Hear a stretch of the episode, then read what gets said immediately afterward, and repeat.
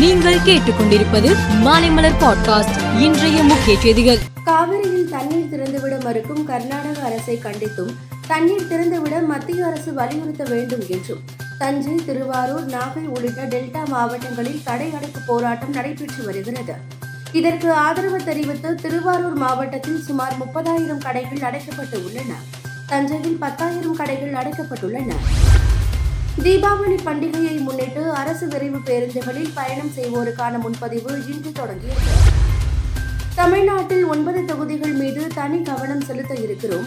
கட்சியின் கட்டமைப்பை மேலும் வலிமைப்படுத்த இருக்கிறோம் என பாரதிய ஜனதா தலைவர் அண்ணாமலை தெரிவித்துள்ளார்.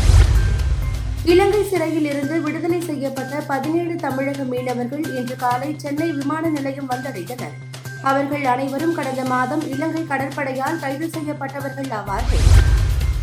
ஆப்கானிஸ்தானில் கடந்த சனிக்கிழமை கடும் நிலநடுக்கம் ஏற்பட்டது. இதில் நான்காயிரம் பேர் உயிரிழந்து உள்ளனர் இந்த நிலையில் இன்று மீண்டும் ஆறு புள்ளி ஒன்று ரிக்டர் அளவில் சக்தி வாய்ந்த நிலநடுக்கம் ஏற்பட்டது.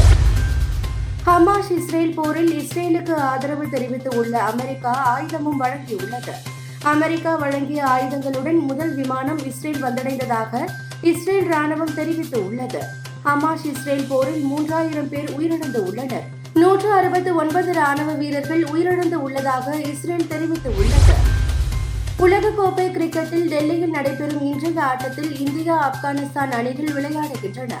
இந்தியா எளிதாக வெற்றி பெறும் என எதிர்பார்க்கப்படுகிறது. பாகிஸ்தான் இலங்கை அணிகளுக்கு இடையிலான நேற்று ஆட்டத்தில் பாகிஸ்தான் முன்னூற்று நாற்பத்தி ஐந்து இலக்கை எட்டி பிடித்தது இதன் மூலம் உலகக்கோப்பையில் அதிக ரன் இலக்கை எட்டிய அணி என்ற சாதனையை படைத்து உள்ளது மேலும் இந்த ஆட்டத்தில் நான்கு பேர் சதமடித்தனர் மேலும் செய்திகளுக்கு மாலை மலர் பாட்காஸ்டை பாருங்கள்.